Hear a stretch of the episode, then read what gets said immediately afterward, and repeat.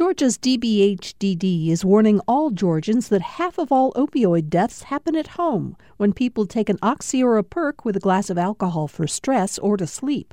Learn more about protecting families from opioid overdoses at opioidresponse.info. Welcome to the new Georgia Today podcast from GPB News. Today is Monday, January 23rd. I'm Peter Biello. On today's episode, Protests in Atlanta turned violent over the weekend. The CDC wants to help stop accidental fentanyl overdoses, and a new flag is now flying over Macon City Hall. These stories and more are coming up on this edition of Georgia Today.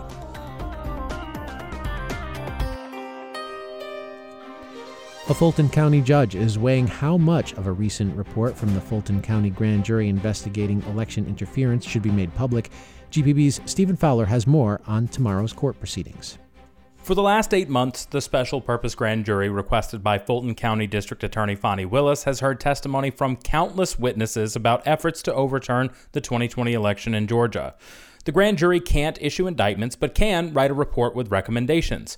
So now, Fulton County Superior Court Judge Robert McBurney will hear arguments from the DA's office as well as potential targets of the investigation about what, if any, parts of that report should be public.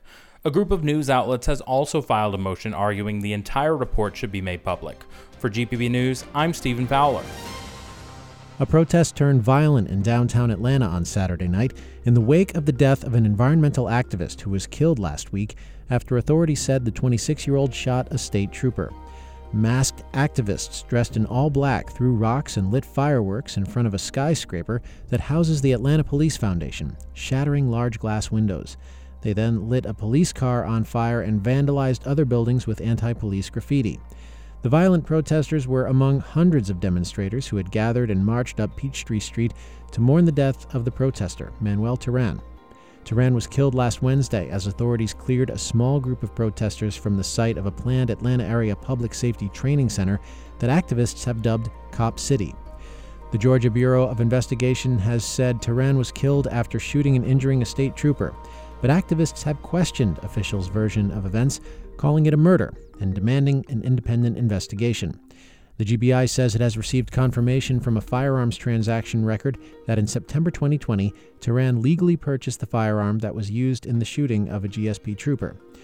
Word of Saturday's protest has been widely circulated ahead of time on social media and among leftist activists, with some passing out flyers that read, Police killed a protester, stand up, fight back. A police statement said the protesters damaged property at several locations along Peachtree Street, a corridor of hotels and restaurants, adding that several arrests were made and order was quickly restored to the downtown space. Atlanta Mayor Andre Dickens says peaceful protests are welcome in Atlanta, but violence will not be tolerated. Speaking on CBS's Face the Nation yesterday, Dickens said many groups called for better police training after the 2020 police killing of George Floyd, but don't seem to want that training to happen. We can't train uh, imaginary. We have to do it in a facility that allows for police, firefighters, and the community to train together. And so this is bringing about the change that we wanted to see in 2020. And now, while we're doing it, these individuals don't want to see any resources go towards that.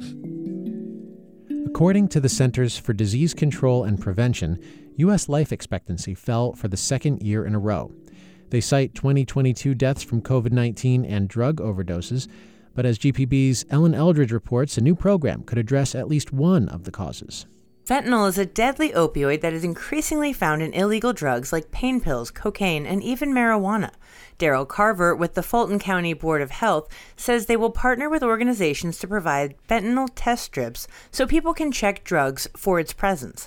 The campaign will also connect people to other resources. Eventually, when they keep coming back to us on the regular for these tools and we build a relationship with them, it's really easy to then uh, build a, a, relationship of trust uh, and support so that when people are ready to make other decisions in their lives, we're here for it and can help navigate them accordingly. Free fentanyl test strips are available in health centers where folks can receive HIV resources. For GPB News, I'm Ellen Eldridge. Leaders of Macon Bibb County raised the flag of the Muscogee Nation of Oklahoma over Macon City Hall Friday in a public ceremony between local and tribal leaders. GPB's Grant Blankenship explains. The bond between Macon and the Muscogee Nation has strengthened during the effort to create Georgia's first national park at the Ocmulgee Mound site, which the Muscogee considered part of their ancestral home. But as a nation, the Muscogee have not lived in Georgia for 200 years, as was explained in the reading of the land acknowledgement the Bibb County Commission recently voted to enshrine into the county code. In 1821, the Muscogee Creek people were forced to relinquish this land. In his remarks, Muscogee Principal Chief David Hill said people may then wonder why he and others still feel a connection to Georgia. This is where our people are buried. Our stories are still here. Unless some future county commission votes to remove it, the flag of the Muscogee Nation will fly above Macon City Hall forever. For GPB News, I'm Grant Blankenship in Macon. A collaboration between the Bibb County Sheriff's Office and one of the state's largest providers of mental health care will create the first mental health co responder unit in central Georgia. GPB's Sofi Gratas has more. Signatures on a couple of agreements made Bibb County's mental health co responder unit official last Wednesday. Okay. All right. It's like buying a house. the new partnership between law enforcement and River Edge Behavioral Center will help officers better respond to mental health crises by placing experts within easy reach of officers.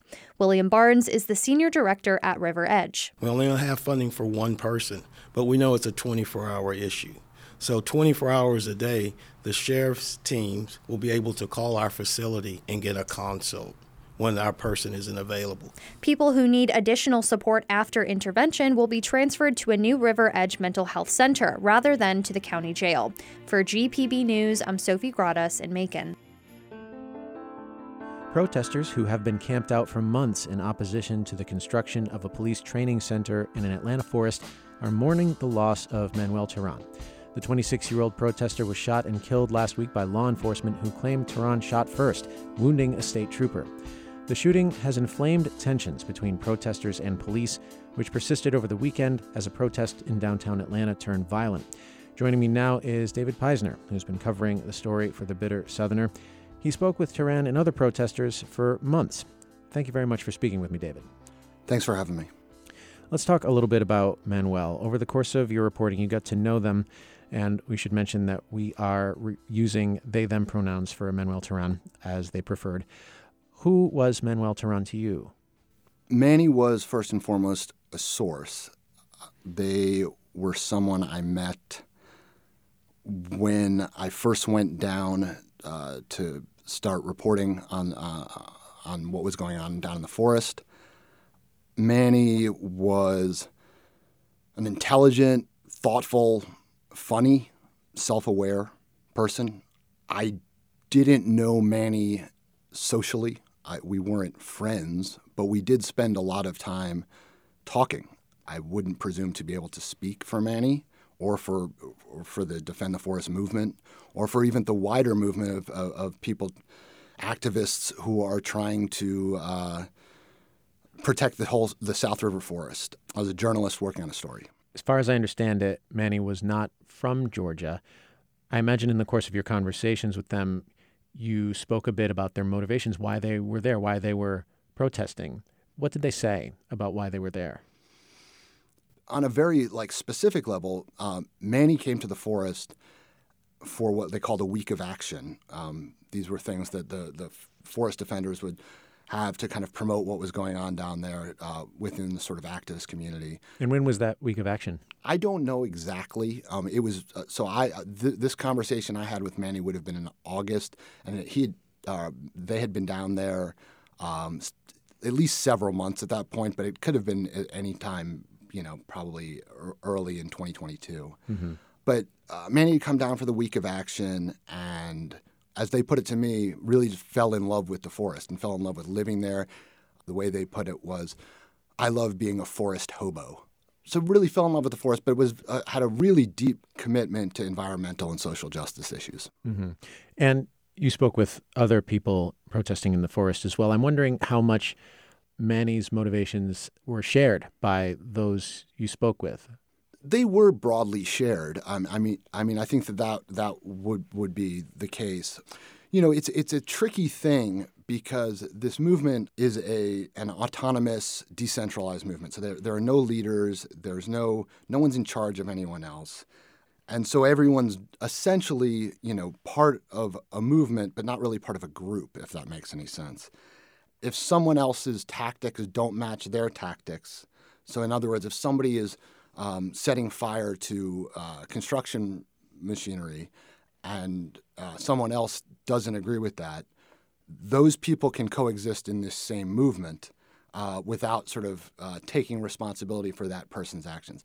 This is kind of a complicated um, setup, and it's one that is a distinction that people outside this movement do not make. It's been a little bit of a problem because certainly elected officials, police will paint the movement in broad strokes as being violent or uh, destructive, even though the movement will, will sort of lean on this autonomous, decentralized structure to say, look, I'm responsible for what I do, not for what anyone else is doing. In reality, the distinctions aren't being made broadly, and the, the whole movement gets tarnished by these sorts of actions, I guess. You write in The Bitter Southerner that Manny was against violence in protests. The police allege that they fired first and say they have the gun that they allegedly used. So, how do you square what they said about their position on nonviolence with what the police are saying now? I mean, there's a disconnect for me, too. We spoke at length about nonviolence, about nonviolent resistance, about tactically how uh, nonviolence was the only way that this was going to work. The way Manny put it, and I'm, I'm, I don't remember the exact quote, but it was something to the effect of, "We're not going to out-violence the police. They're good at violence. We're not." For me, the way that I have to reconcile that is one of a couple of ways. One, the the official narrative is not correct. I should say I have no idea what happened if it did happen that way, if it did happen exactly as the police laid out or close to as, as the police laid out, there are a couple of ways I could think about it, which is that one, Manny was playing me, uh, that they were uh, telling me what they thought I wanted to hear, what they thought would look good in print, and that is an absolute possibility. There is also a possibility that Manny's views changed you mentioned that this is a decentralized movement, and to some extent, that could be problematic for those, especially those who want this to be a nonviolent movement. Does that decentralization also make it hard to actually sit down at the table with law enforcement? Because whoever you have at the table with law enforcement doesn't have any sway over those who refuse to negotiate and who have just one goal, all or nothing sure. in mind. Sure. I mean, that's that was so many conversations I had during my reporting. If no one can negotiate, uh, the the way I put it was it's unreasonable by design. Like no one can negotiate. There's no sure you could you could there were people who had been down there longer who had sort of more moral authority maybe within this group um, and maybe the police or, or law enforcement or politicians could have sat down with them and said, you know, is there something we could work out? My guess is that they wouldn't have even sat down with them. But let's say they did. They had sat down with them, and that person might have said, okay, what the what what the, what the politicians and the police are offering here is reasonable. They're going to sh- shrink the footprint, or maybe they're going to move this to to someplace else. There's a parking lot in DeKalb County that's not being used, and they're going to move the whole thing there, and there's going to be no destruction of a forest, and and that sounds reasonable, and we agree with that that person has no authority to then say, all right, we're leaving. But some people just liked living down there. Some people literally said to me, I'm not leaving no matter what. This is my home now. I like living in the forest. And I think that's really problematic for this movement because, you know, they were, those people would say, oh, well, it's squatters' rights. Why, you know, this is public land. Why shouldn't I be? Okay. Like those are, those are legitimate arguments to make, but that's not the arguments that are being made sort of by the al- their allies outside the force. And there's such a, a, a movement, a, sort of a impulse to turn this story in, into two sides. That there's the, the forest defenders and there's the cops. And, you know, you're on one side or you're the other.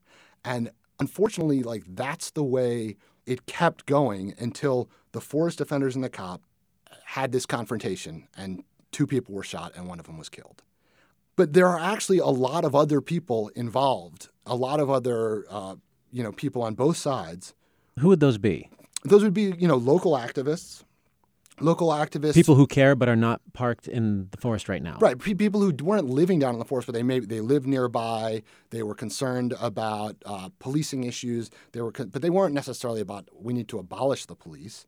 There are South River Watershed Alliance, the South River Forest Coalition, uh, a group, the Great Park Conservancy, which is on the other side they wanted to see development in their neighborhood. These are some people who live nearby. The, the area this is in has been neglected for years and years and years and they wanted to see positive development, a new park, a new. And I don't think that those people are unreasonable. And if you could have gotten the unreasonable, the, the reasonable people talking, maybe maybe this doesn't come to the point that it came to. David Peisner has been writing about the protests over Atlanta's plan to build a police training facility in South River Forest for the bitter Southerner. You can find a link to his work at gpb.org. David, thank you so much for speaking with me. Thanks so much. A recent merger between Kroger and Albertsons has led the companies to close stores in several states, including in Georgia. GPB's Amanda Andrews explains how Metro Atlanta officials are helping residents after one store, affectionately known as Little or Baby Kroger, shut down after more than 20 years in Decatur. Downtown Decatur is known for its walkability, but the Kroger, the last supermarket within walking distance for many residents, closed last month. In response, the city of Decatur and the local Publix are teaming up with Let's Ride Atlanta, an electric shuttle service, to offer rides to the nearby Publix through mid April. Operations manager Shondell Cooper says their rides will help reach seniors that public buses don't service. There's no routes that come from, you know, a lot of these senior home communities directly to the Publix. It's just a more convenient way for a lot of folks to have a bit of more on-demand service. Kroger also closed a store in Buckhead, mirroring a national trend of mergers and subsequent closures. For GPB News, I'm Amanda Andrews. And that is it for today's edition of Georgia Today. If you haven't had a chance to subscribe to the podcast yet, please do so now, so that way we pop up in your feed tomorrow. And if you've got feedback, we'd love to hear it. Email us at georgiatoday at gpb.org. I'm Peter Biello. Thank you so much for listening. We'll see you tomorrow.